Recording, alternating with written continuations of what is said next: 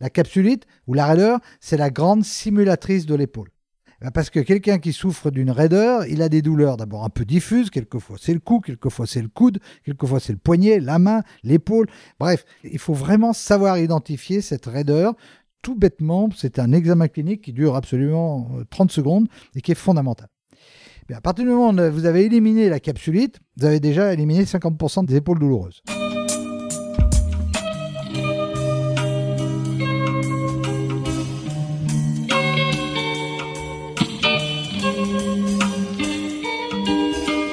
Bienvenue à tous sur Et surtout la santé, votre podcast lyonnais qui décortique des sujets de santé avec des spécialistes, avec des sportifs professionnels et parfois avec des patients aux histoires extraordinaires. Aujourd'hui, on a la chance d'être avec l'une des personnes les plus importantes de l'histoire de la chirurgie orthopédique de l'épaule.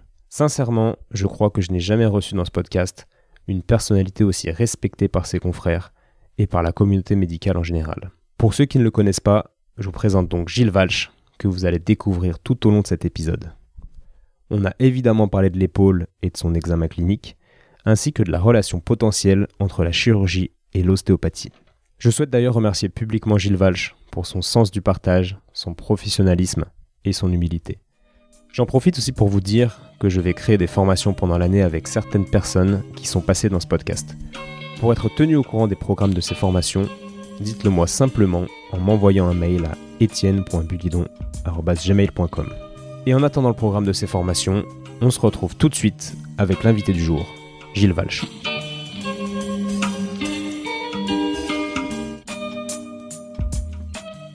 Bonjour Gilles. Bonjour Étienne. Merci de me recevoir euh, dans votre bureau. Merci de vous être déplacé, d'être venu ici jusque dans mon bureau pour, pour cette interview sympa. En plus, je suis pas loin, donc euh, c'est très pratique. Alors, tout le monde ne vous connaît pas.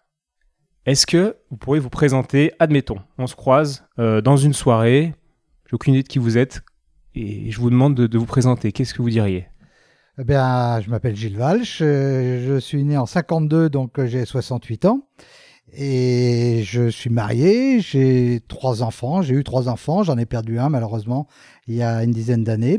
Donc j'ai encore deux enfants et, je suis médecin avec une spécialité de chirurgie orthopédique euh, et je continue de travailler actuellement euh, malgré l'âge qui avance. 68, donc je, je témoigne que vous ne le faites pas. Je savais même pas que vous aviez 68 ans, génial. Gentil. Et donc ça fait une grosse carrière du coup. Euh, est-ce que vous pouvez nous résumer un petit peu les étapes euh, de votre carrière depuis, on va dire, euh, allez, depuis l'internat, on va pas reprendre depuis tout début, mais jusqu'à aujourd'hui? Oui, alors effectivement, c'est c'est un exercice un peu difficile, cette synthèse. Ben, l'internat à Lyon, dans de bonnes conditions, visitant tous les services lyonnais, et puis surtout ayant la possibilité à travers l'internat de découvrir l'école du professeur Tria et du professeur Dejour, chez qui je suis devenu assistant chef de clinique, grâce à Pierre Chamba, qui a toujours été un peu mon mentor en matière de chirurgie orthopédique.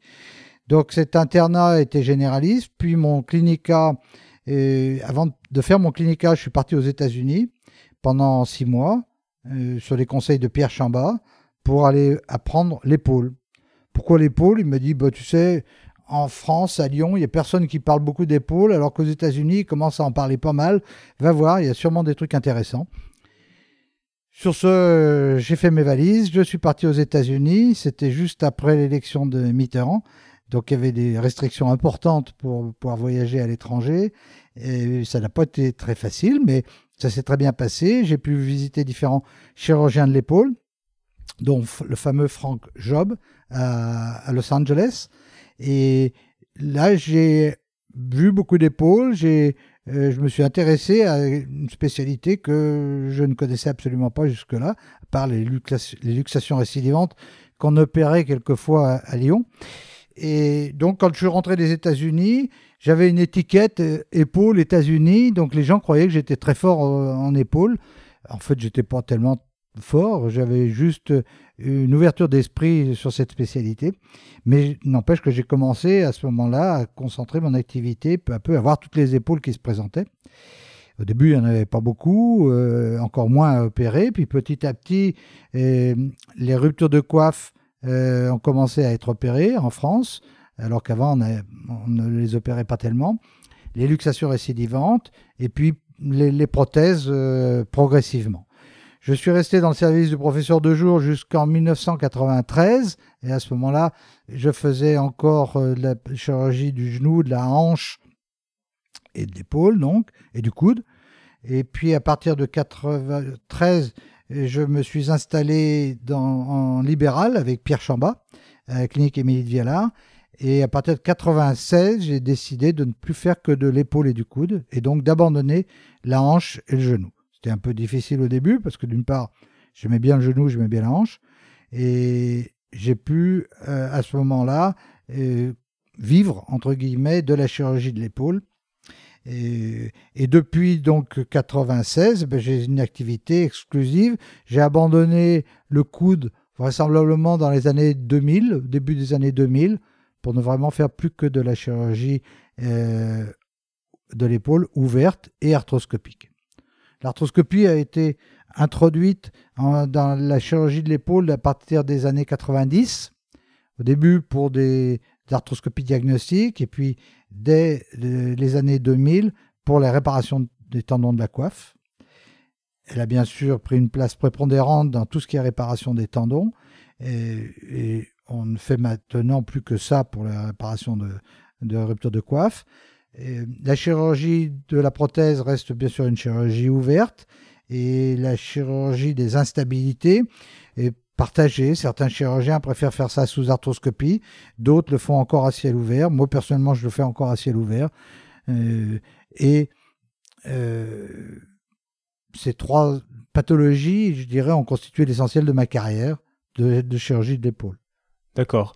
Et c'est-à-dire qu'avant, euh, quand on se faisait une rupture de la coiffe, un agriculteur, par exemple, en faisant du, son travail, il se faisait pas opérer. On le Non. laissait l'épaule comme ça, il pouvait plus faire son boulot, quoi. Bien sûr, bah, le diagnostic n'était même pas fait. On parlait à l'époque de périarthrite de l'épaule, c'est-à-dire douleur de l'épaule, c'est un terme qui date de 1872, de Duplay. Et ces patients étaient suivis par euh, les médecins généralistes ou les rhumatologues qui parlaient de périarthrite de l'épaule. Et on n'identifiait pas la rupture de la coiffe des rotateurs. Puis il traitait l'inflammation, du coup, la douleur, La j'imagine. douleur par voilà, des quoi. infiltrations, par des anti-inflammatoires, des mises au repos. C'est un peu comme si on, on, on- on traitait toutes les douleurs de dos, on disait bah, c'est une lombalgie. Pof, comme ça, c'est un seau dans lequel on met tout et puis on, on donne des médicaments, quoi. Exactement. Ok. Exactement. Ce qu'on fait encore aujourd'hui, un petit peu, parfois. Oui, le oui, dos. oui, le terme de périarthrite scapulo-hémérale. Euh, Non, non, je parlais de la lombalgie, que- Ah, que, c'est un terme fourre-tout Ah, oui, qui. oui, oui, oui, oui, oui. Mais on va rester focus euh, sur l'épaule. Mais ok, donc en fait, j'ai fait mon petit calcul à 44 ans, vous avez commencé à faire que de l'épaule, donc assez, tard au final, euh, entre guillemets. Assez tard, bien sûr. Mais parce que la chirurgie de l'épaule n'existait pas. hein. Quand je suis revenu des États-Unis en 83, euh, il n'était pas question d'être euh, spécialiste de l'épaule, ça n'existait pas. Et, et donc, est-ce qu'on peut faire un petit récapitulatif pour, pour notre culture des, des opérations qui sont arrivées? Parce qu'aujourd'hui, on va opérer, je sais pas, un- un- un- le, le bourrelet, une slap lésion, qui se faisait peut-être pas il y a 15 ans. Est-ce que vous pouvez nous dire un peu les, les Ouais. avancées? Les avancées. Alors, 83, disons, je rentre des États-Unis, je commence mon clinica chez les professeurs de jour. À ce moment-là, les seules opérations classiques, c'était la luxation récidivante antérieure. Donc, on faisait une On faisait une butée butée. classique. classique, opération de, dite de TRIA à l'époque, qui permettait de stabiliser 90% des gens, et les gens étaient ravis et fonctionnaient bien. Et donc c'était une intervention acceptée je dirais, par tout le monde et, et bien faite par tout le monde. Puis à côté de ça, aux États-Unis, Charles Neer a commencé à parler du conflit antérieur de l'épaule dans les du début des années 80. Et à partir de là, il a développé la- l'acromioplastie en disant que bah, toutes les pathologies douloureuses de l'épaule étaient en général en relation avec un conflit sous-acromial, conflit antérieur, entre le bec acromial antérieur et la coiffe des rotateurs immédiatement au-dessous, c'est-à-dire le sus épineux. Il a fait prendre conscience euh, aux chirurgiens que c'était là le problème, qu'il fallait juste aborder la partie antérieure de l'acromion, enlever le bec ostéophytique, et puis dessous on trouvait le tendon du sus épineux qui était abîmé ou déchiré, et on pouvait le suturer et le réparer.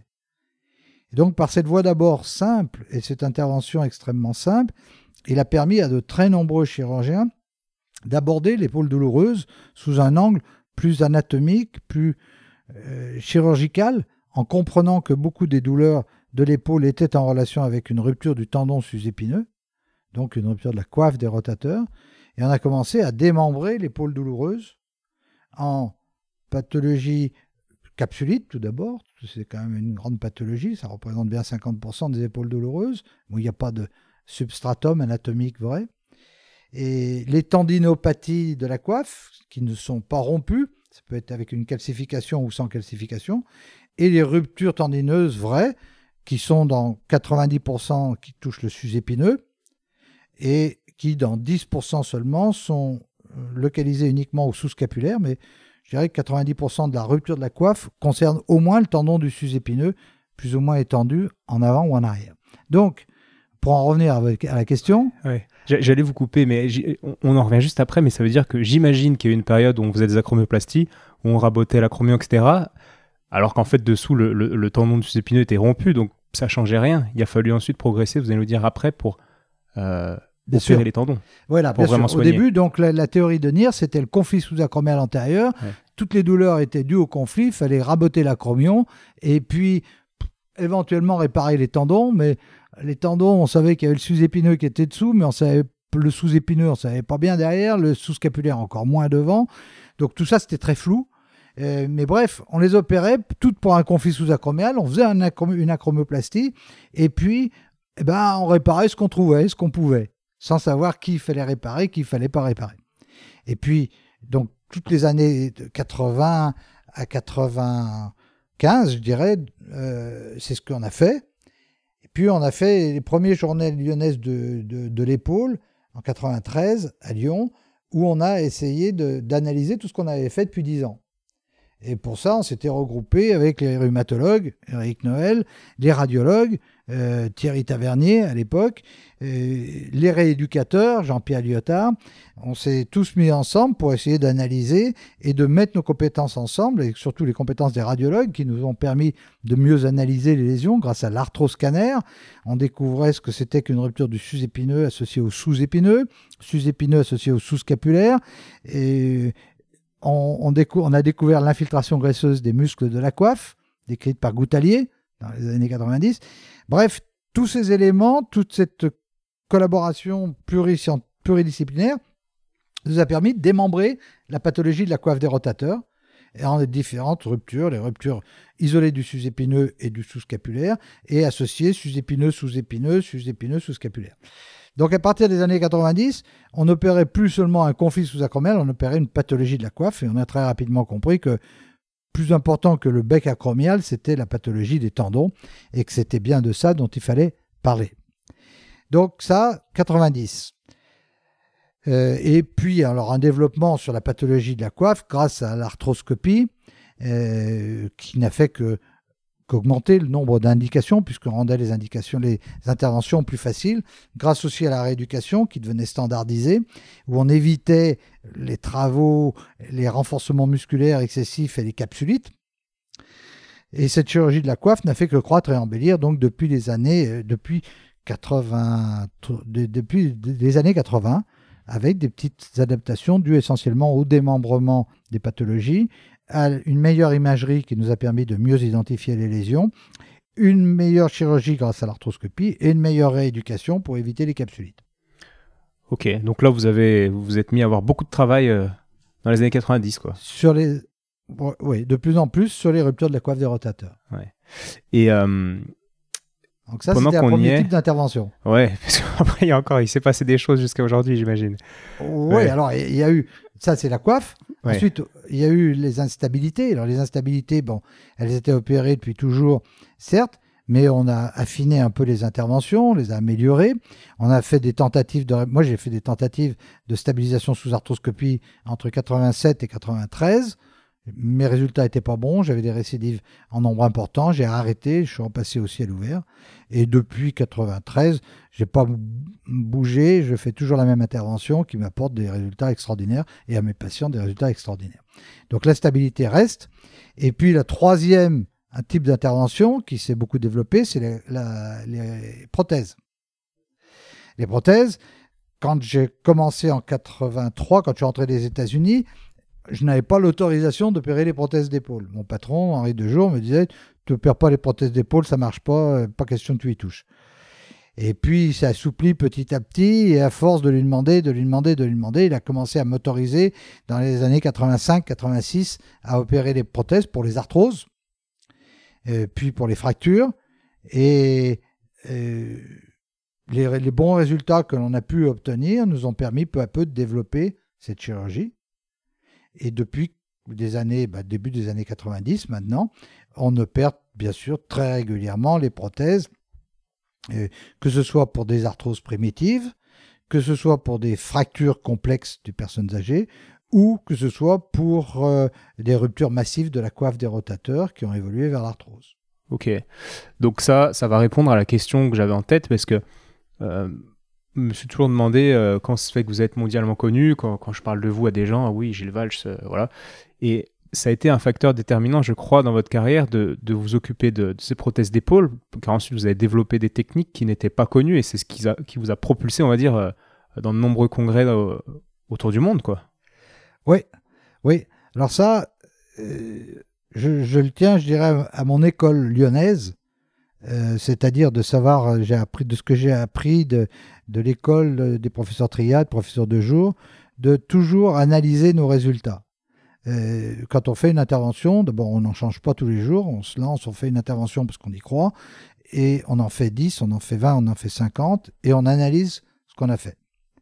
Et non seulement on analyse, mais on essaie de comprendre nos échecs, on focus sur les échecs plus que sur les bons résultats, pour essayer de comprendre, pour les éviter, et on publie. Et donc j'avais cette culture, j'ai eu cette culture, et très tôt j'ai fait la même chose sur l'épaule ce qu'ils avaient fait sur le genou depuis les années 60-70, euh, ben j'ai fait exactement la même chose euh, sur l'épaule et j'ai donc publié en langue anglaise très rapidement, parce qu'on avait un matériel, un nombre de patients opérés absolument incroyable que n'avaient pas les États-Unis. Et ces études cliniques publiées dans les revues m'ont fait connaître aux États-Unis. Et donc j'ai commencé à être invité aux États-Unis parce que je rapportais beaucoup de résultats cliniques et puis euh, j'hésitais pas à rapporter mes complications et mes échecs. Et ça, les Américains, ça les sciait un petit peu parce que ils n'osaient jamais parler, ils n'osent jamais parler de leurs échecs parce qu'ils disent qu'on si on publie ça, jamais plus je vais, avoir de malade. Et pourquoi vous aviez plus de patients qu'eux à cette époque? Ils faisaient pas encore ce que vous faisiez? Non, non, ils ne faisaient pas encore ce que ce qu'on faisait. Euh, ils n'avaient pas encore les mêmes volumes que ce qu'on avait en France. Parce qu'ils diagnostiquaient pas assez. Pourtant, ils ont plus de monde là-bas en termes de population.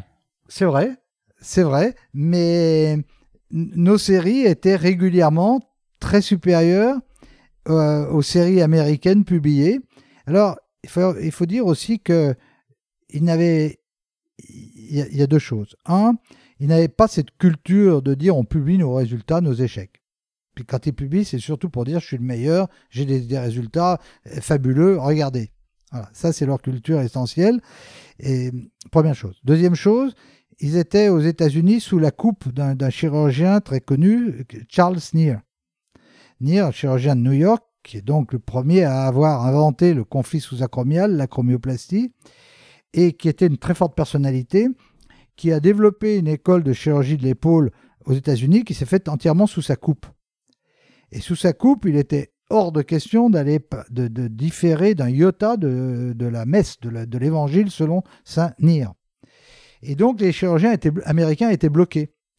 Donc, ils ne pouvaient pas tellement publier des, résultats qui démontraient que le conflit sous-acromial de Nir n'était pas la panacée universelle. Donc, à partir de là, euh, eh ben, ça laissait de la place, quoi. Voilà, ça laissait de la place, exactement. Et en termes de sur la coiffe des rotateurs, bien sûr, et puis surtout sur les prothèses, parce que les prothèses, ils étaient bloqués avec la prothèse de Nir, qui n'évoluait pas et il n'était pas question de la faire évoluer. Et nous, on a eu la chance à Lyon de pouvoir, euh, dès les années 80, fin des années 80, euh, développer nos propres prothèses d'épaule avec Pascal Boileau, qui est un chirurgien de Nice, qui est patron à, Nice. On a pu développer grâce à Alain Tornier, qui est un industriel de Grenoble, euh, de Saint-Imier exactement, on a pu développer des prothèses d'épaule. Et surtout euh, Alain Tornier a eu le courage pour une petite entreprise grenobloise d'aller aux États-Unis. En disant il faisait déjà bien sûr des prothèses de genoux, des prothèses de hanches, mais il n'exportait pas aux États-Unis. Et il a compris que marché était aux États-Unis et que si on voulait vraiment percer mondialement, il fallait aux États-Unis. Et donc il a décidé d'aller, de tenter sa chance aux États-Unis, donc d'aller vendre notre prothèse aux États-Unis.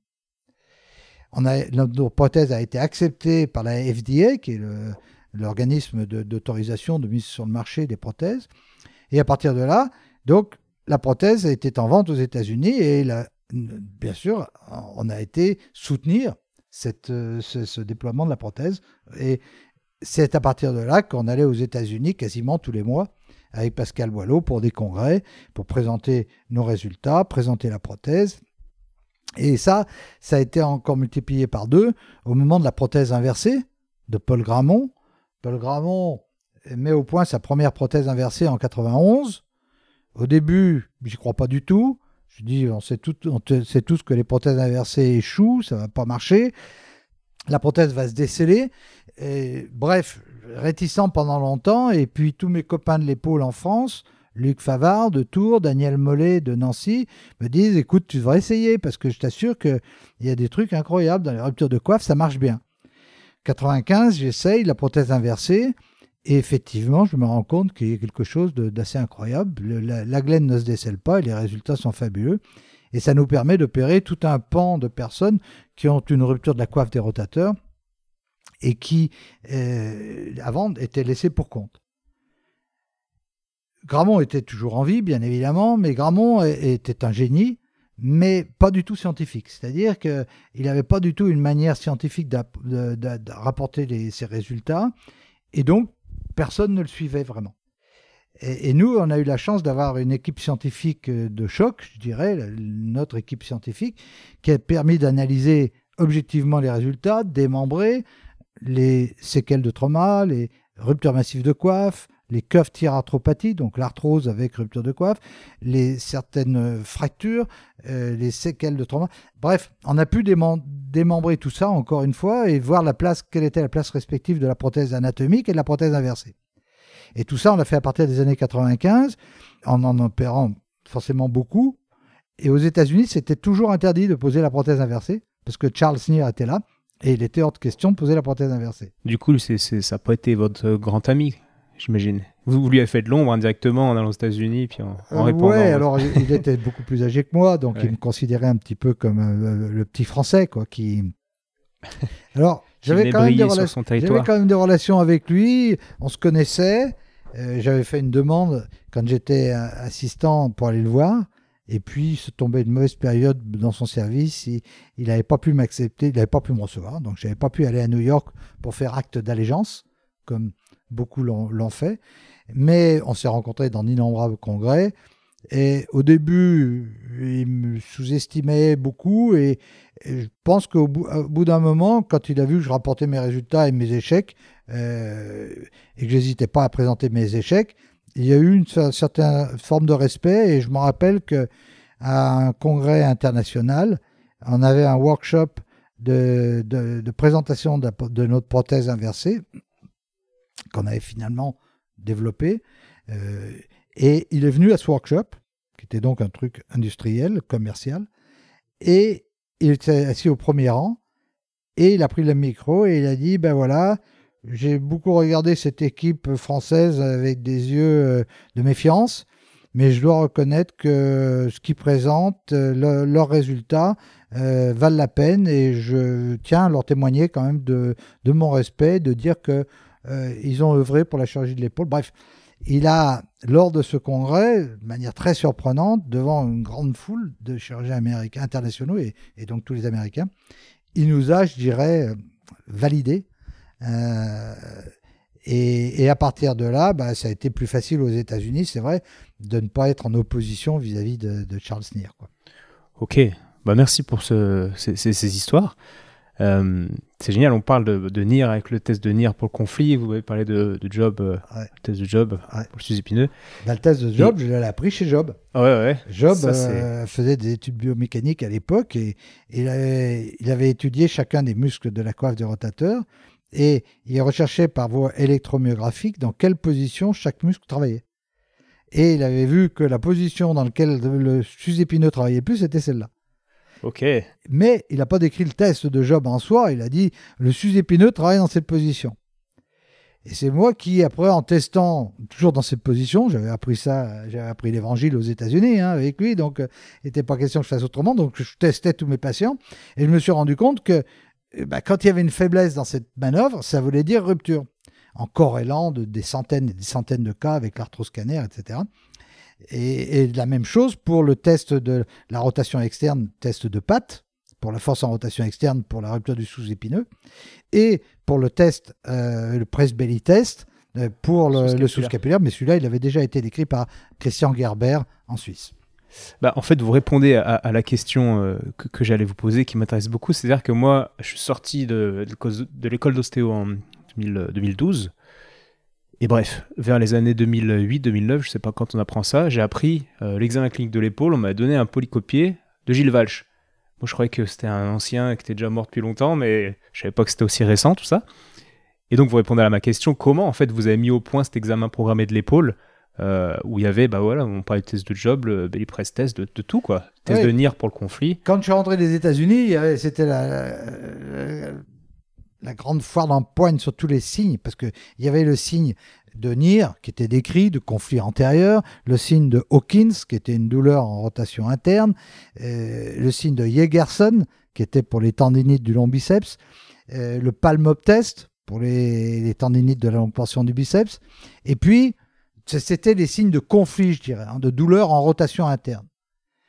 Et je me suis rendu compte que tous ces on pouvait les ramener tous à une seule chose, c'est une douleur en rotation interne. De la même manière, quand on demandait au malade de passer la main dans le dos, ça fait mal en rotation interne. L'épaule douloureuse est surtout douloureuse en rotation interne, que ce soit Hawkins ou Neer ou Yegerson, c'est toujours des douleurs en rotation interne. Donc, ça, c'était les signes de, douleur. Et petit à petit, on s'est mis à tester la coiffe des rotateurs. Alors, Job, ben, je vous ai expliqué comment je j'ai trouvé pour le sus-épineux, comment j'ai j'ai petit à petit euh, testé le tendon du sus-épineux grâce à cette manœuvre que j'avais appris aux États-Unis. Et puis le sous-épineux, ben, c'était la manœuvre de Pat. Pat m'avait appris des tas de choses. Didier Pat était un chirurgien de Paris, Melun très exactement, euh, qui était euh, le premier chirurgien de l'épaule en France. Il est malheureusement décédé en 87, je crois, en 89, d'un cancer cancer pulmonaire. Il fumait beaucoup, et mais il se passionnait bien sûr pour la coiffe des rotateurs. Il était d'une école de parisienne de Debert qui faisait des grandes transpositions des muscles de la coiffe des rotateurs. Même école que Daniel Goutalier, qui a décrit l'infiltration gazeuse des muscles de la coiffe des rotateurs. Bref, Didier Pat, je dois lui payer quand même, lui reconnaître quand même, euh, pay a tribute, comme disent les Américains, c'est-à-dire reconnaître qu'il a été mon maître, qui m'a appris des, tas de choses, et je le respecte beaucoup pour ça. Et je le remercie beaucoup pour ça. Et donc, lui, il testait la rotation externe et il, avait parlé du rappel automatique en rotation interne dans les paralysies de la rotation externe. Il avait, euh, mais il n'avait pas systématisé. Et personne n'avait systématisé. Et donc, on a peu à peu compris que le testing en rotation externe, c'était le- les rotateurs externes, donc le sous-épineux. Et donc, on testait le sous on s'est mis à tester le sous-épineux à 45 degrés de rotation externe, coude au corps.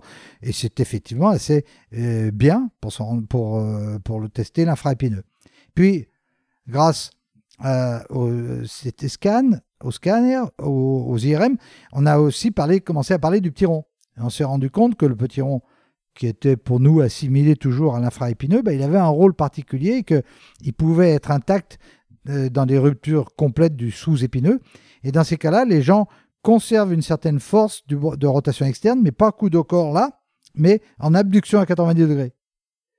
Et donc, on a par les études, par, euh, je veux dire, toujours euh, ces, fameuses études euh, cliniques qu'on faisait, on a pu petit à petit faire corréler la force en rotation externe en abduction avec le petit rond. Parallèlement, en même temps, Christian Gerber, lui, avait tout décrit sur le sous-scapulaire. Et donc, on avait là le testing de nos quatre tendons et muscles de la coiffe des rotateurs qui était enfin assez précis et permettant à chacun très rapidement de faire un diagnostic anatomique lésionnel précis euh, avant l'échographie, avant l'IRM ou l'arthroscanner. Juste- justement, on, en vient à, ma frustration, entre guillemets, parce que vous parlez de précision. Et moi, j'ai toujours été euh, en- entre les patients qui vont avoir une grosse douleur, où je me dis, oulala, euh, il y a une atteinte du épineux, et puis après, il faut une écho, il n'y a rien. Et d'autres patients qui n'ont pas grand-chose, une petite perte de force, mais compensée, je sais pas, par le trapèze ou quelque chose, puis ils vont faire l'écho ou, ou l'IRM, puis ils ont une rupture de coiffe. Et, et j'ai toujours... euh, je suis toujours méfiant maintenant par rapport à, à l'examen clinique, et toujours humble en fait par rapport à ce que je trouve, parce que j'arrive pas à trouver une, une grande cohérence entre la clinique et ce qu'on voit derrière euh, et la paraclinique entre guillemets, les Ouais. examens. Alors, premièrement, dans un examen clinique pour la coiffe des rotateurs, il faut toujours avoir des amplitudes passives complètes. La moindre limitation des amplitudes articulaires passives fausse tout l'examen clinique de la coiffe. Donc on ne Ouais. peut pas faire le test de, de- de tous les tests dont on va parler là si on n'a pas auparavant vérifié euh, que le patient étendu sur la table a une mobilité passive symétrique complète et qu'il n'y a pas de raideur. Toute raideur invalide complètement les tests. Bien. Et la capsulite, c'est 50% des douleurs de l'épaule. hein. Capsulite, ça peut être même une perte de 10 ou 20 degrés.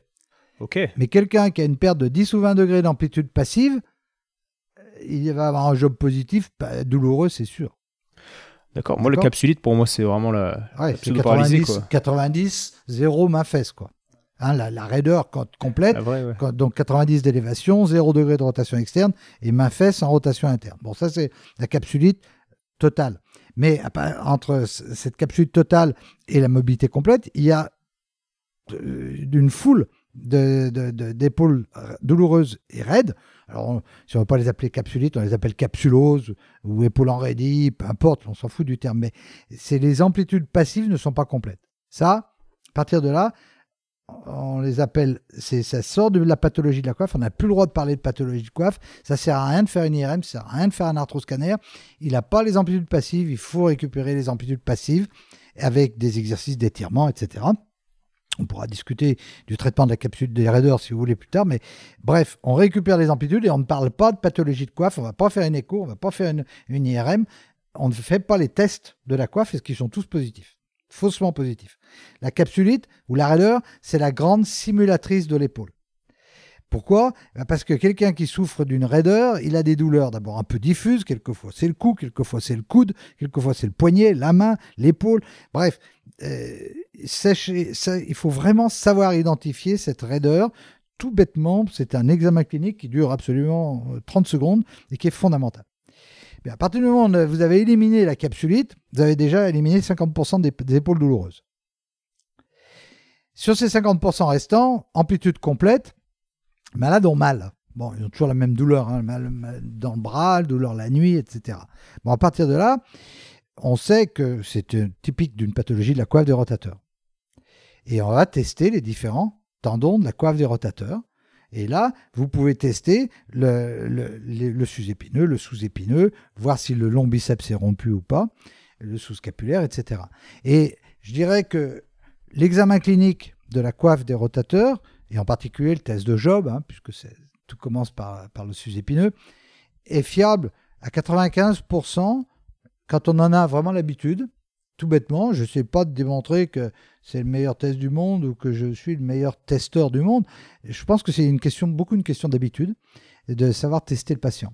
Mais fiable dans le sens où si on trouve une douleur, c'est qu'il y a une atteinte, ou si on Non. trouve une perte de force, C'est la perte de force. c'est la perte de force, parce que la douleur La, la douleur, tout le monde est trompeuse. parce que le malade est en rotation interne. Donc déjà, rien que de positionner le patient avec 32, de 90 degrés d'abduction, 30 degrés de flexion antérieure, rotation interne, déjà il fait la grimace, déjà il a mal. Et la perte de force, du coup, parce que ça, ça me parle bien. Moi, pour moi, je fais vraiment attention à la perte de force, sinon je, me, je remarque que je me trompe tout le temps. Et cette perte de force, est-ce qu'on peut quand même avoir un tendon euh, pas intègre, mais malade, mais qui est encore là, qui n'a pas lâché, et une perte de force parce que le muscle veut, protéger le tendon, il sait que s'il force trop dessus, euh, le tendon est déjà malade. Vous voyez ce que je veux dire? Ouais. C'est pas une rupture forcément totale. Oui, alors le, ce test a manifestement pas 100% de fiabilité chez tout le monde puisque j'en entends parler souvent. Et je pense vraiment que c'est une question d'habitude. C'est un peu comme le jack test pour la, rupture du croisé antérieur. Hein. Il faut savoir le faire. Bon, manœuvre de Job, il faut bien dire au patient, il faut bien en face du patient, tester des deux épaules en même temps, lui dire, voilà, dans cette position-là, pendant deux secondes, même si ça vous fait mal, vous me résistez. Deux secondes. Parce que si lui demander de tenir et d'appuyer comme un malade d'emblée, comme ça, comme un fou, il va lâcher, il a mal, il a peur, il a mal et il ne sait pas. Donc il faut le faire très appuyer fort sur deux secondes progressivement et pour prévenir le malade, hein, lui dire on, joue sur deux secondes, donc faites le maximum. Et là, on sent tout de suite sur deux secondes est-ce qu'il est capable ou pas de résister?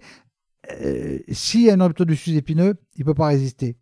S'il n'y a pas de rupture du sus-épineux, il résiste entre mes mains, c'est une fiabilité proche de 100%, euh, qui, peut certainement s'affiner avec l'expérience, mais il faut bien le tester en prévenant le patient que c'est une position douloureuse, que le test va durer deux secondes, que pendant deux secondes, même s'il a mal, bien le regarder dans les yeux. Même si vous avez mal, pendant deux secondes, vous résistez fort. Et à partir de là, on a une très bonne fiabilité. Je vois. Oui, puis de toute façon, vous, ce qui vous intéresse, entre guillemets, c'est les patients qui ont une rupture totale. Parce que si résistent, s'il y a une, on va dire une tendinose, une fissure intratendineuse ou quelque chose comme ça, de toute façon, vous l'opérez pas. Il va faire de la kiné. A priori, c'est effectivement pas une indication opératoire, tout à fait. Oui, après, il y a des subtilités forcément. Voilà. Parce que nous, en ostéo, nous, on est les gens qui, qui recevons les patients que les que tout le monde euh, rejette, quoi, entre guillemets, qui viennent nous voir. Et, euh, Alors, vous devez avoir une très forte population ou un très fort pourcentage de patients avec une raideur, déjà.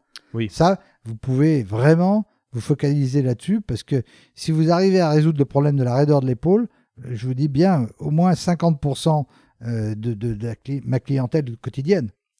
Donc, pour vous qui avez une clientèle non chirurgicale, j'imagine que ça doit être encore plus important. Donc, cette raideur, apprenez à l'identifier, à la reconnaître, même de 10 degrés, elle est importante, et vous la reconnaîtrez facilement parce que quand vous examinez le patient en position couchée, même s'il manque 10 degrés, c'est 10 degrés extrêmement douloureux.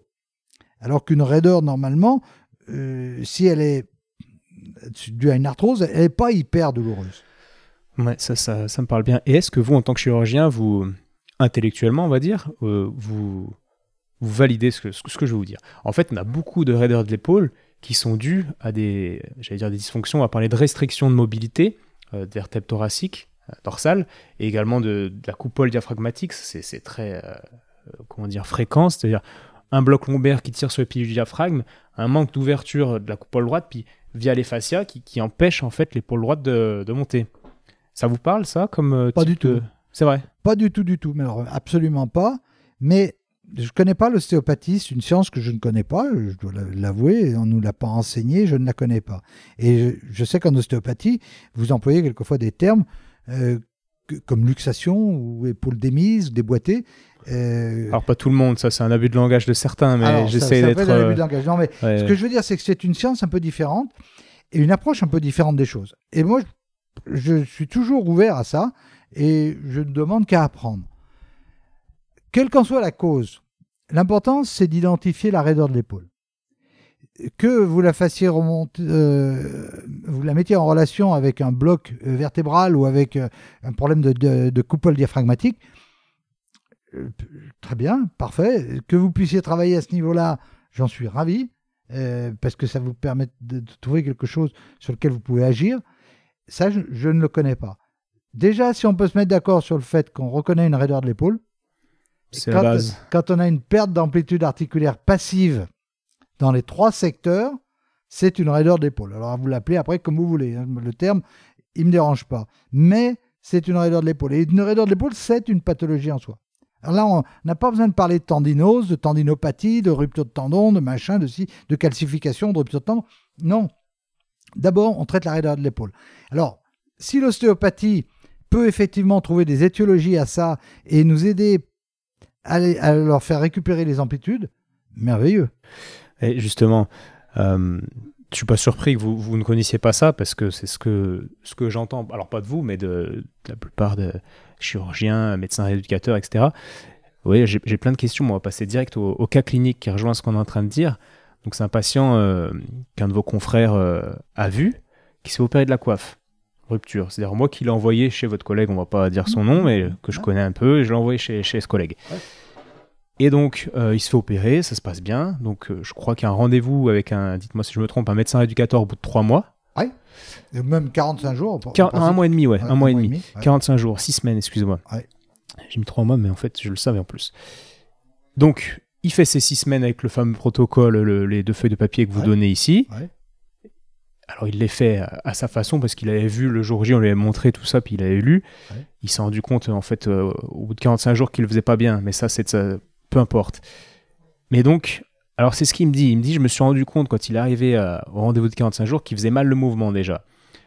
Mais le, le, gars en question lui a dit de surtout pas faire de kiné. J'ai tout noté parce que je me suis dit, je vais, si je fais un podcast avec vous, on va, on va discuter de ça. Surtout pas faire de kiné.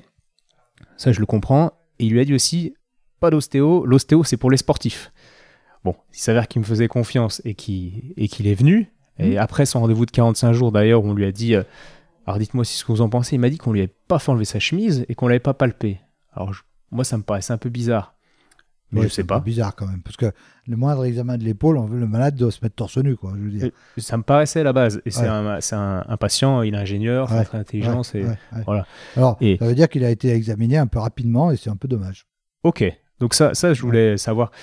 Et, euh, et, donc ouais, il vient, il vient vers moi, il me dit bah ouais, on m'a dit de pas venir, mais euh, il m'a même pas examiné. Moi, je fais confiance à vous, je fais pas confiance au gars qui me regarde même pas, quoi. Moi, je dis bah oui, ok. Et puis c'est vrai qu'il levait pas le bras à fond.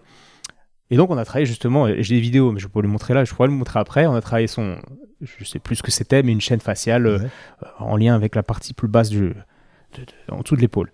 Et puis du coup, il va, euh, il arrive dans le cabinet, puis il, il lève pas l'épaule à fond. Puis il repart, et il est content, il la, il la lève bien. Puis on voit de dos, on voit que sa scapula, bah, elle fait un beau mouvement, alors que la scapula bougeait plus avant, etc.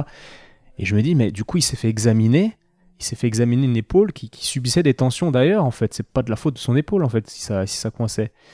Et donc, je trouve qu'il y a un manque quelque part dans, dans, un, dans, un, dans, ce genre de test où on prend pas la globalité, en fait. C'est bien. C'est bien. ce qu'il faut comprendre, c'est que on a mis quand même 35 ans avec euh, Jean-Pierre Lyotard à développer la rééducation post-opératoire euh, des épaules pour éviter à tout prix les capsulites rétractiles qui était la hantise de tous les chirurgiens. Et la raison pour laquelle, euh, dans les années 80, quand je suis rentré des États-Unis, personne ne touchait aux épaules, c'est parce qu'on avait tous peur de la capsulite. Et on savait que toute épaule opérée, c'était une capsulite et ça allait durer deux ans. Et c'était des catastrophes médicales, humaines, et parce que quand vous suivez un patient pendant deux ans avec une capsulite qui a mal en permanence, qui souffre en permanence, etc., et plus personne n'a envie d'opérer une épaule. On a donc, on est parti de ce, principe, on s'est rendu compte qu'il fallait à tout prix éviter cette capsulite, à tout prix éviter la raideur. Pour ça, comment faire? Bah, D'abord, un, ne pas opérer le malade s'il a la moindre raideur. Parce que s'il a une raideur pré-op, c'est une catastrophe post-op, à tous les coups. On remet le feu à la maison. Éviter donc les, les, les, gens, enfin, ne pas opérer les gens qui ont une, une raideur préopératoire. Puis deux, en post-opératoire, on s'est rendu compte qu'il fallait être extrêmement doux.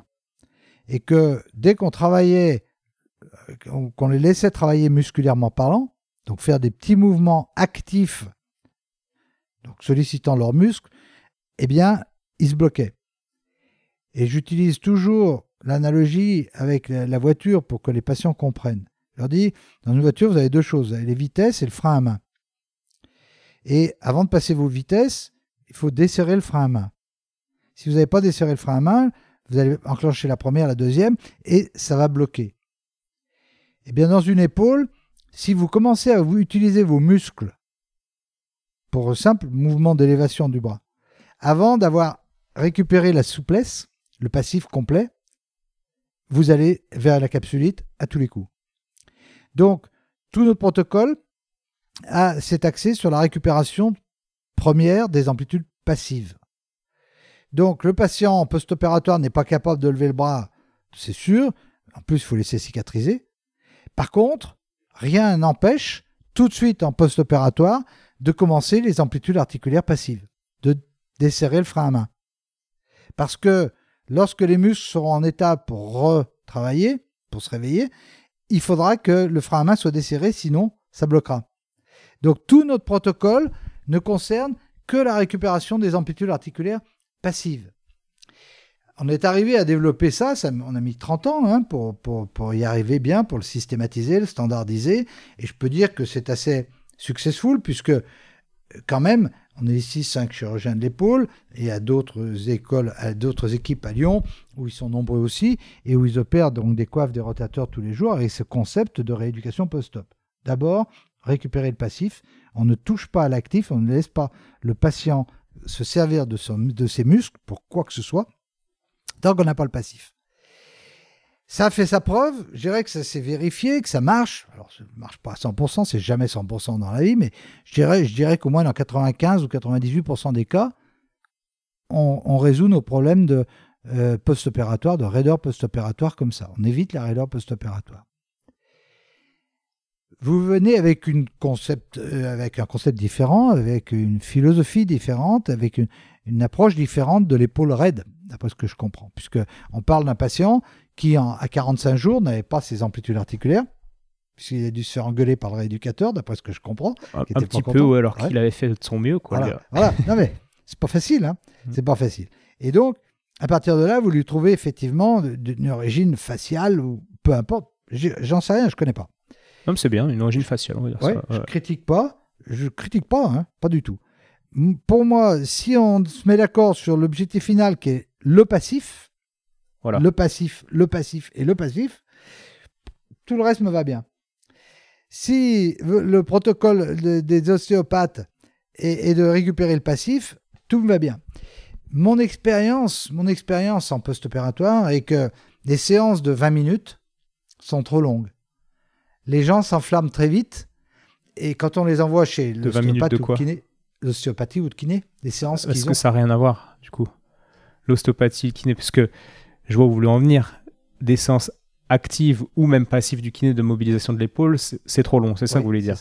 Parce que ça, là aussi, en fait, on parle peut-être pas de la même chose, parce que l'ostéopathie dont je vous parle, le patient il est allongé, ça dure peut-être une demi-heure, mais hop, on lui manipule le ventre, mais il n'y a, pas de mobilisation, donc il n'y a pas d'inflammation en fait de, la coiffe. Ah ben non, mais je, n'ai jamais critiqué. Hein, non, non, je sais bien, non, mais je vous comprends sur le fait que... Expliquer aux gens que 20 minutes chez le kiné, c'est trop. 20 minutes de mobilisation, hein, de, bah, mobilisation de l'épaule. Parce que pendant 20 minutes, soit si pendant 20 minutes, le kiné ne travaille pas avec lui, il a l'impression que le kiné ne faut rien.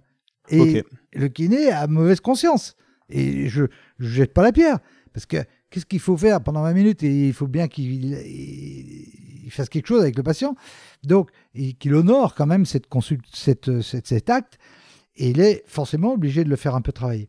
Mais donc c'est là où on s'est rendu compte qu'il y avait un problème en, post-op et qu'il fallait que les kinés comprennent que le patient devait s'automobiliser plusieurs fois par jour chez lui, que c'était bref, et qu'il pouvait avoir des séances de kiné, mais qu'il suffisait de contrôler que le patient s'étirait bien et faisait correctement ses étirements. Ça suffit pour nous, ça suffit. Une séance peut se limiter à ça. Il y a la balnéothérapie pour ceux qui ont la piscine parce que c'est une aide, bien sûr. Mais euh, je pense qu'on a à aider les patients. Comme vous me l'avez dit, ce patient à 45 jours, il, il, faisait mal ses étirements. La preuve, c'est que c'est pas. On leur montre une fois, deux fois, trois fois. Et après, on les lâche dans la nature et ils sont tout seuls. Mais je, vous coupe, mais je pense qu'il les faisait aussi mal parce que parce qu'il avait un, blocage ailleurs qui lui empêchait de le faire bien, quoi. Un peu comme le patient qui vient, qui peut pas se baisser et qui repart, qui peut se baisser. C'est une notion, alors effectivement, euh, que je n'avais pas je reconnais, et que pour laquelle j'ai peut-être des, tas de choses à apprendre sur dans ces raideurs qu'on a en post-op, euh, de peut-être de travailler ensemble et de voir si vous, vous trouvez euh, une manière de les, approcher, de les traiter différentes de, nous. Euh, Pas différentes, complémentaires, je dirais. Ouais. En plus des étirements. En plus des étirements. En fait, nous, moi. Euh, Mais vous reniez pas l'importance des étirements. Ah non, ah non, non, non. Non, mais je pense qu'un étirement.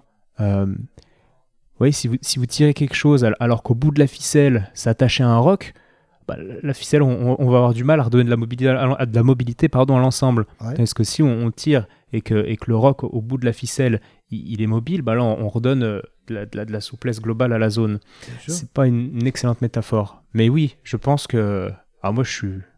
Vous me dites, euh, quand vous voulez, d'examiner un petit peu d'un point de vue ostéo certains patients, je pense qu'en en, 10 minutes, un quart d'heure, on gagne 10 degrés sur 50% des patients, je pense. on gagne une facilité de mouvement, je, pense. Hein. Alors, une rupture de coiffe, quelle qu'elle soit, prenons un cas simple, un tissu épineux, patient de 55 ans, actif, il a une rupture de coiffe, euh, donc je vais lui expliquer notre protocole. pendant deux mois, il n'a pas le droit d'utiliser son bras pour les gestes de la vie courante, parce que s'il tire sur les co-contractions tire sur les tendons réparés, c'est pas bon, il faut laisser cicatriser. Donc pas de geste actif, donc écharpe, petite, petite attelle ou écharpe pendant deux mois.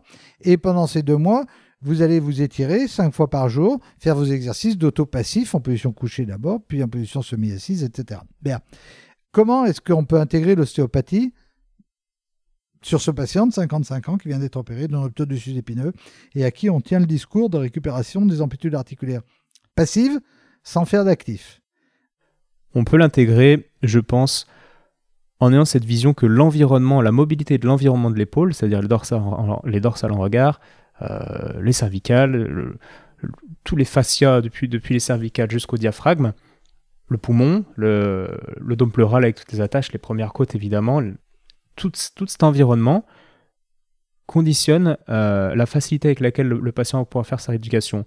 Et donc je pense qu'on peut l'intégrer en disant voyez un ostéo, alors dites-lui bien, il faut que l'ostéo soit conscient de ce qu'on a dit tout à l'heure, que, de mobilisation, mais il y a beaucoup de techniques où le patient ne bouge pas, où on appuie juste avec les doigts dans des zones, on, laisse l'épaule euh, tranquille, mais on travaille sur l'environnement, et en travaillant sur l'environnement, l'épaule va pouvoir être du coup assez libre et avancer, progresser plus vite. Je pense que le, les restrictions de mobilité de l'environnement de l'épaule est un frein énorme à la progression de l'épaule en elle-même. Ah ben c'est sûr.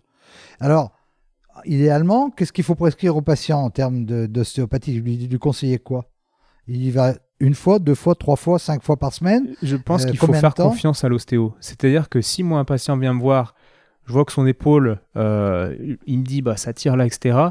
Et effectivement, si on trouve quelque chose, bah oui, hop, on travaille. On va prendre l'exemple du diaphragme, on reste dans le même, euh, la même idée, sachant qu'il est souvent impliqué. On travaille le diaphragme à distance, et là, le patient sent que ça va mieux, et puis, euh, et puis après, en fonction de ce qu'il me dit, en fonction de ce qu'on a à la fin de notre consulte en tant qu'ostéo, on lui dit, bah là, il faut remettre une couche. On sent qu'il y a quelque chose qui est encore pas totalement libéré.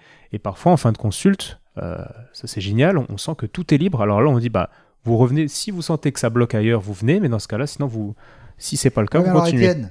C'est bien gentil ça, mais faire confiance à l'ostéo, nous, on a fait confiance au kiné depuis 35 euh, ans, et on faisait une ordonnance de kiné pour, euh, je dirais qu'ils aillent chez le kiné, parce qu'ils ont besoin de cette kinésithérapie qu'on a prescrit maintenant est des exercices d'auto-rééducation, entre guillemets. Au départ, bien évidemment, que ça se faisait avec les kinés. Et on faisait confiance aux kinés. Et ils revenaient tous avec une raideur pas possible, avec des douleurs épouvantables. Pourquoi? Parce que pendant 20 ou 25 minutes, ils avaient fait des tas de trucs qui ne sont pas utiles. Et si on, on s'est mis à expliquer aux gens que pendant les 40, 45 premiers jours, ils vont pas chez le kiné, parce que malheureusement, on ne peut pas travailler l'épaule, c'est du fait de cette mauvaise expérience.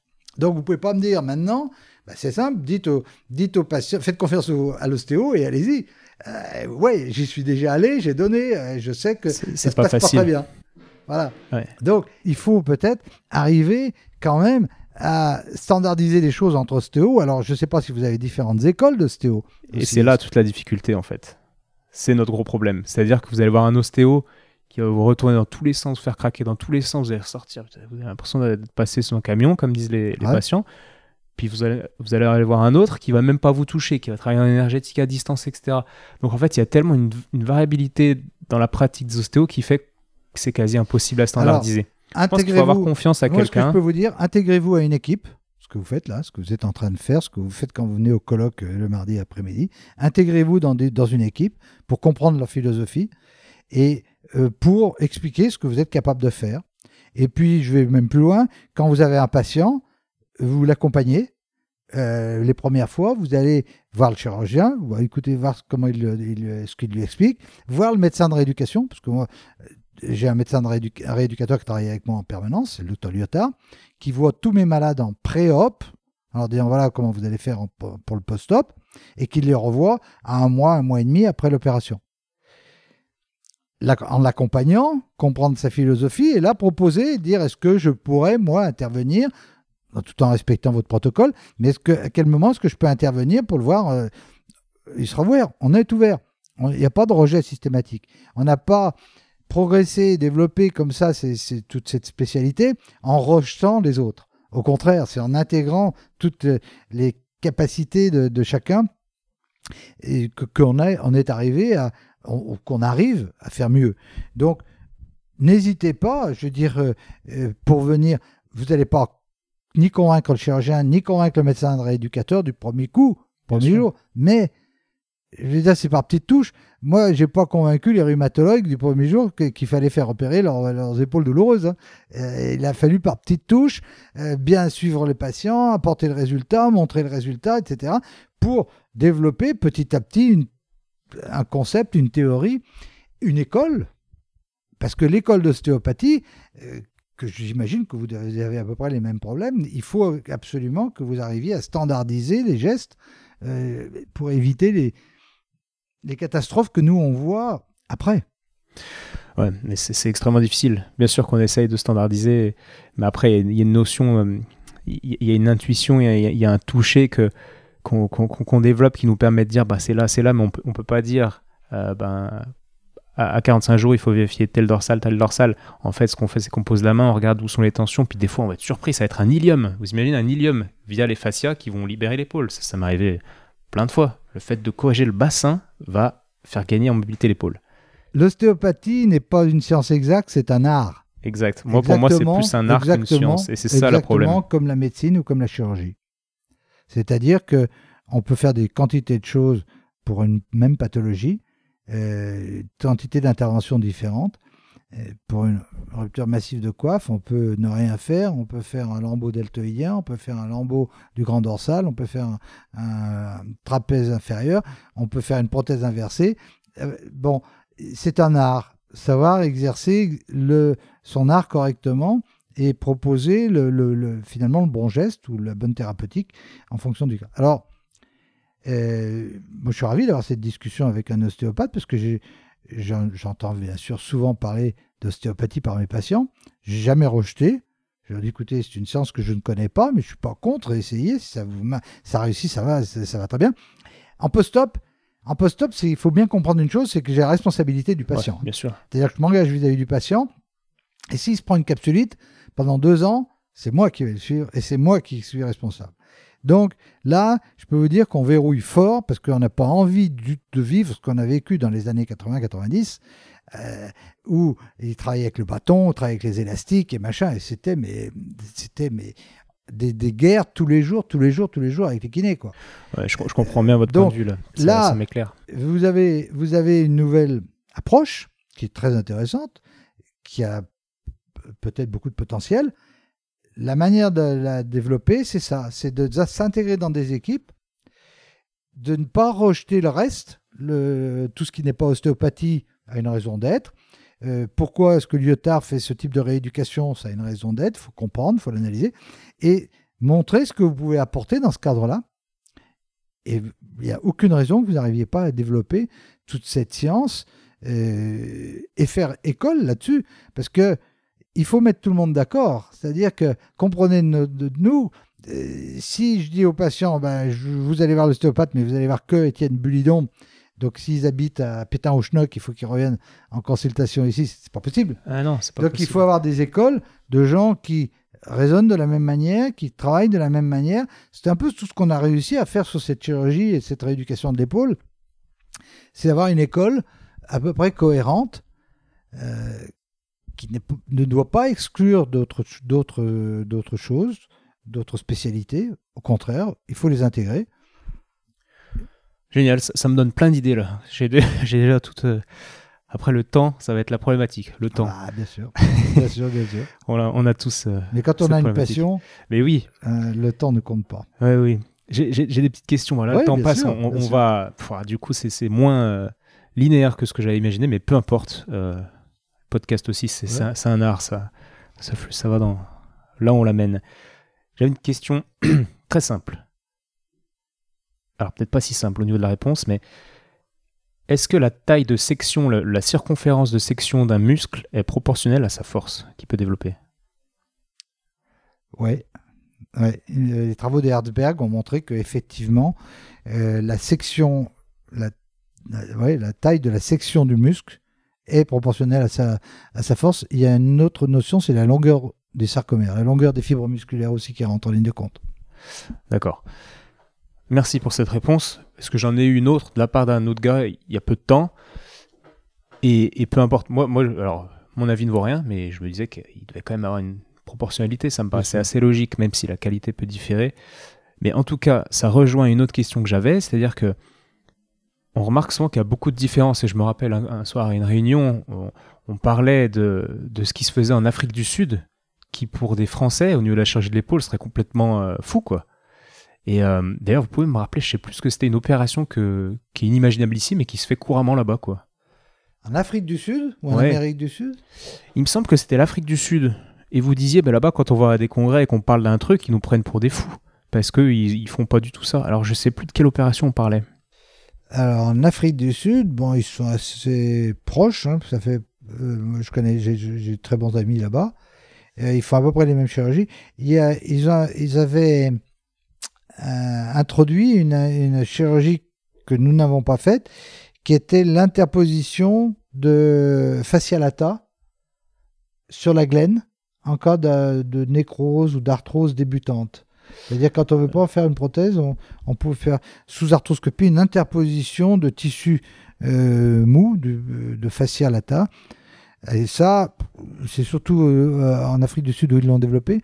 Par ailleurs, je réfléchis, est-ce qu'il y a d'autres interventions d'Afrique du Sud qu'on n'ait pas, que nous, on ne fasse pas. Non, mais c'est pas grave. On va prendre, euh, on va moins, moins s'éloigner. Et par exemple, à la clinique du parc, je crois que des résections de la clavicule, distale de la clavicule, vous, vous faites, mais à la clinique du parc, ils ne font pas. Peut-être que je me trompe. Plutôt l'inverse.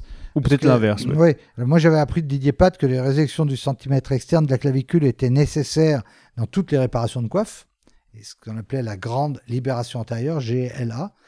Et, et donc, Di- Didier Pat faisait ça systématiquement quand il réparait une coiffe. C'était un peu délabrant. J'ai fait ça, moi, au début, que j'ai- fait ce que me disait Didier Pat.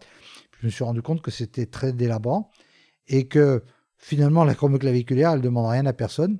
Même si elle est douloureuse quand on appuie dessus, elle est toujours douloureuse sur les deux côtés, c'est la même chose. Même si à l'IRM, on voit souvent un aspect remanié, quelquefois d'arthrose, quelquefois d'œdème, euh, eh ben, depuis au moins, je sais pas, 10 ans ou 15 ans, je ne touche plus aux coiffes des rotateurs, je ne touche plus à l'extrémité distale de la clavicule, et je me rends compte que les patients vont très bien. Et je ne me rappelle pas au cours des dix dernières années avoir eu à réopérer un patient parce que j'avais laissé le centimètre externe de la clavicule. Donc je, je ne l'enlève plus, D'accord. et moins je le touche, mieux je me porte. Ok. Et, et si on reprend, donc je vise pas les bons exemples là, mais en fait c'était pour vous demander d'où venaient ces différences, ces, ces différentes écoles. Je sais qu'à Grenoble, la luxation acromoclaviculaire, ils vont l'opérer peut-être plus vite qu'à Lyon. Ouais.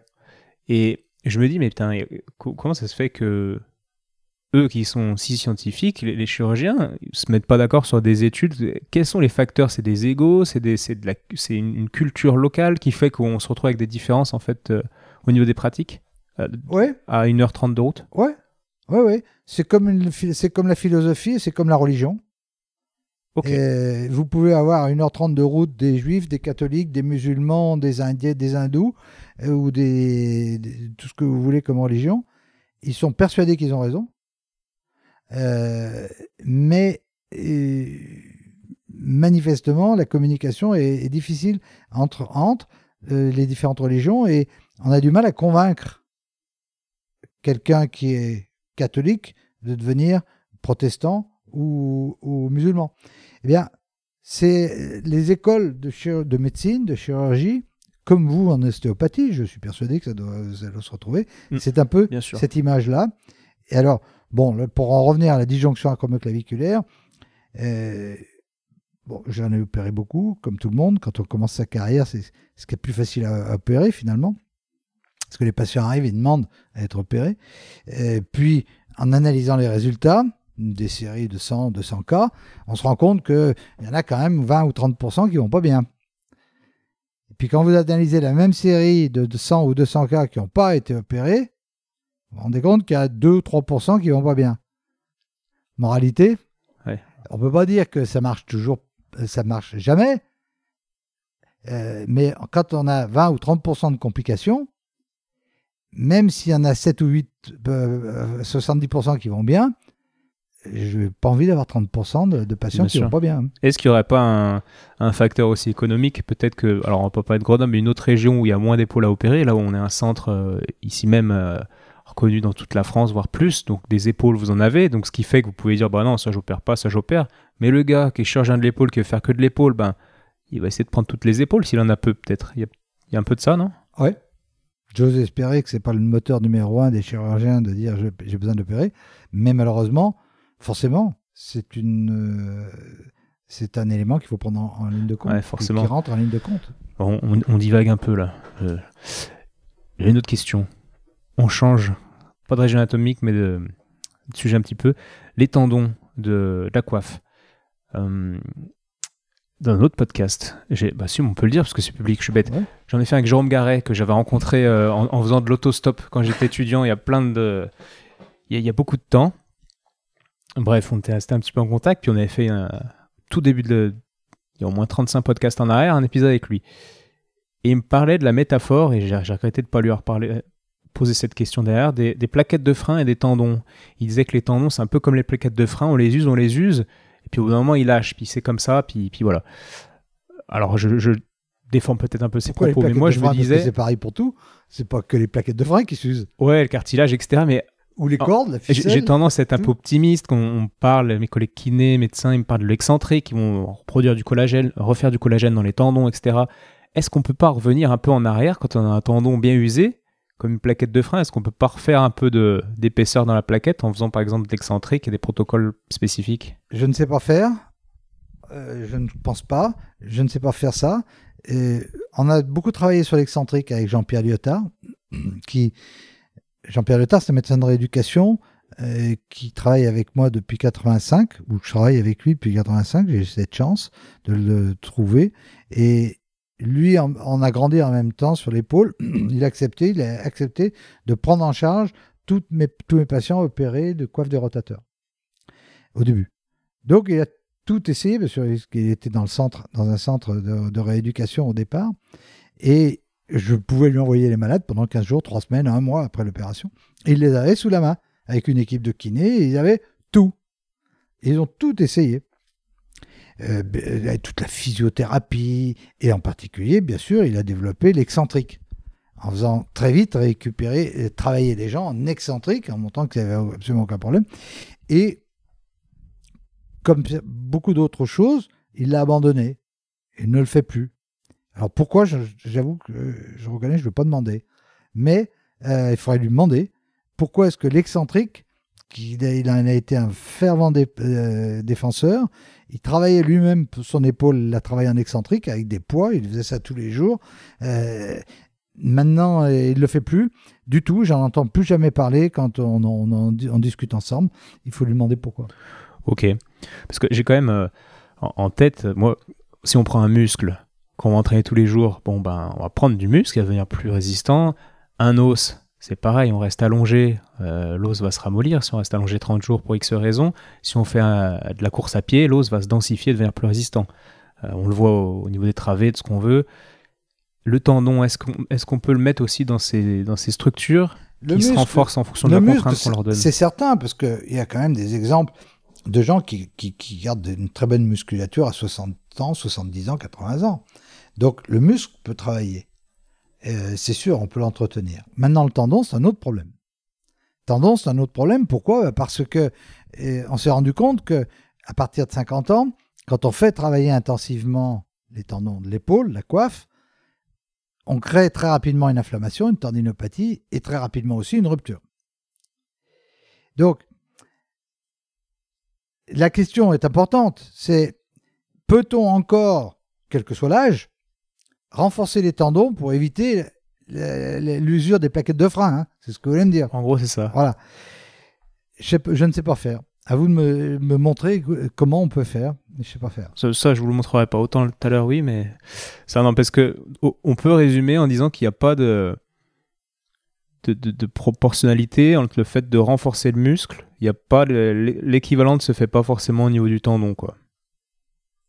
On renforce son biceps, on prend du biceps, on prend de la force, on prend de ce qu'on veut, du volume, mais le tendon, on ne pourra pas affirmer que lui aussi devient plus résistant. Ça se trouve, il subit en fait le. Ouais, c'est ça. Et puis il va péter euh, parce qu'il. Ouais. Alors, quand on est coude au corps, j'ai jamais, jamais vu ce mouvement de, renforcement du biceps coude au corps comme ça, coude fléchi, et j'ai jamais vu de douleur secondaire au niveau de l'épaule. Parce que les tendons au niveau de l'épaule ne bougent pas. Hmm. Donc je dirais que ce, ce travail spécifique musculaire fait travailler le, le, biceps, le biceps peut gonfler sans avoir de conséquences au niveau des tendons. Moi, ce que j'ai vraiment observé tout au long de ma carrière, c'est que tous les travaux prolongés ou répétés avec le bras en l'air, euh, quel qu'il soit, hein, que ce soit de la, du renforcement musculaire ou du, du, service au tennis, créent cette pathologie de tendons. Mais dans des positions particulières. C'est-à-dire que je, je, pense que coude au corps, la coiffe des rotateurs, même on pourrait faire travailler les rotateurs internes et externes coude au corps, on n'arriverait pas des douleurs de tendinopathie ou de, de, de rupture. Ouais, il y a vraiment l'effet de la, position dans laquelle on travaille qui. Ouais. On s'imagine bien que le bras en l'air, la coiffe va être plus au contact du, du toit, l'épaule.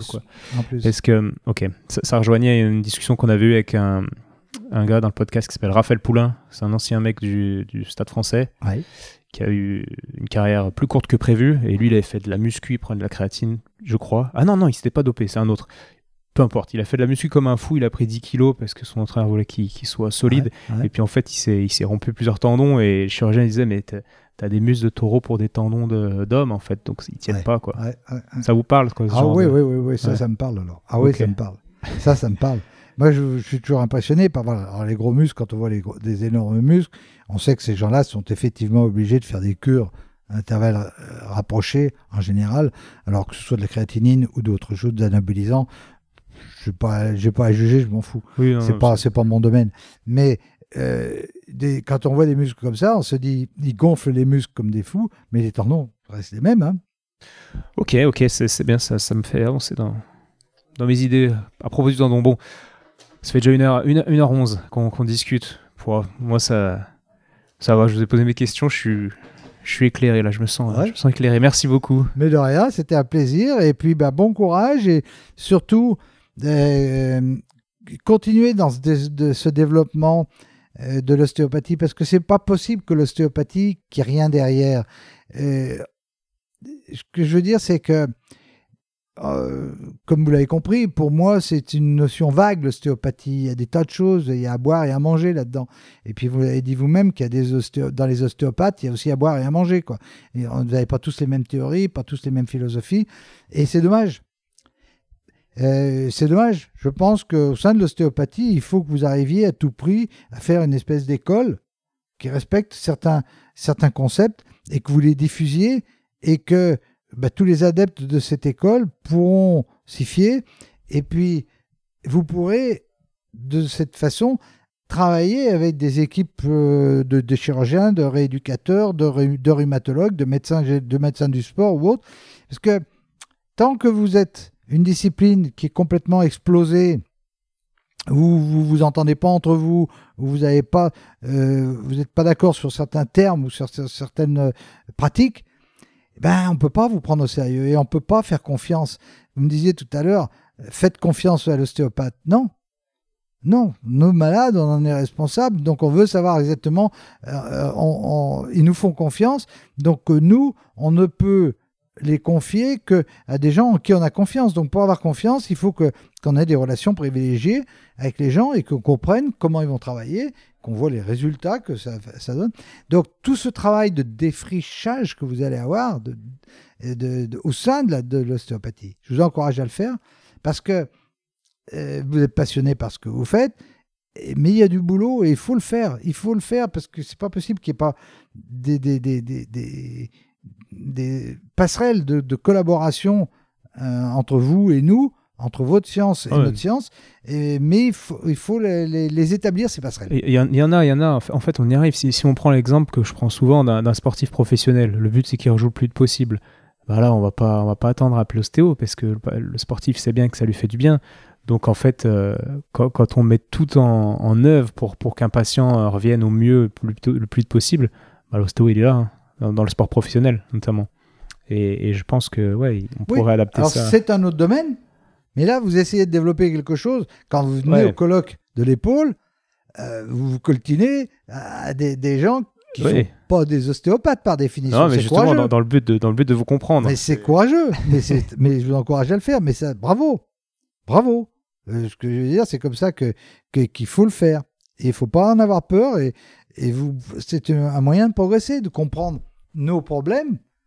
Et derrière, j'espère que le jour où vous allez avoir une prochaine rupture de coiffe, vous allez aller voir a- avec lui à la consultation pour comprendre ce qui se passe euh, et dire comment vous, vous pouvez vous intégrer sans heurter, sans faire de mal aux patients Bien sûr. et en faisant du, du bien, euh, bien aux patients. Il y a des moyens de collaborer et de travailler. Il faut le faire. Je vous encourage à le faire. Allez, j'essaie. Merci pour ce, ce conseil final. Je vous laisse, on va aller manger et puis euh, à bientôt. À bientôt et merci beaucoup de votre euh, gentillesse. Merci.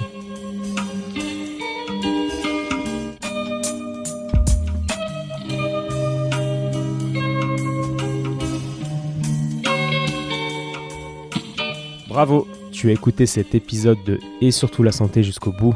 Donc pour booster ce projet qui a pour but de te donner les meilleures infos possibles sur le thème de la santé, je t'invite à aller mettre 5 étoiles et un commentaire sur l'application podcast de l'iPhone de ton voisin. Comme je te l'explique régulièrement, c'est ça qui m'aide à faire monter le podcast au classement et donc ça me crédibilise pour ensuite inviter d'autres experts et ensuite te partager leurs conseils. Donc merci encore. Tu peux également suivre les aventures du projet sur Instagram à Étienne Bulidon. Et évidemment, si l'ostéopathie peut t'aider, bah, tu peux venir me consulter au cabinet du 120 rue Montesquieu à Lyon. Si je ne suis pas disponible, c'est Julien ou quelqu'un de l'équipe qui te prendra en charge. A bientôt et bonne fin de journée. Ciao